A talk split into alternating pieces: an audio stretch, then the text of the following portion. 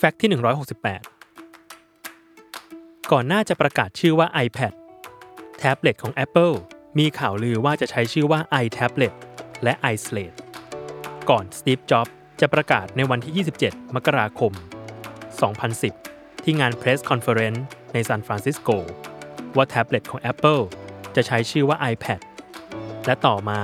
ยังมีการเปิดเผยว่าที่จริงแล้ว iPad ถูกพัฒนาขึ้นมาก่อนหน้า iPhone ซะอีก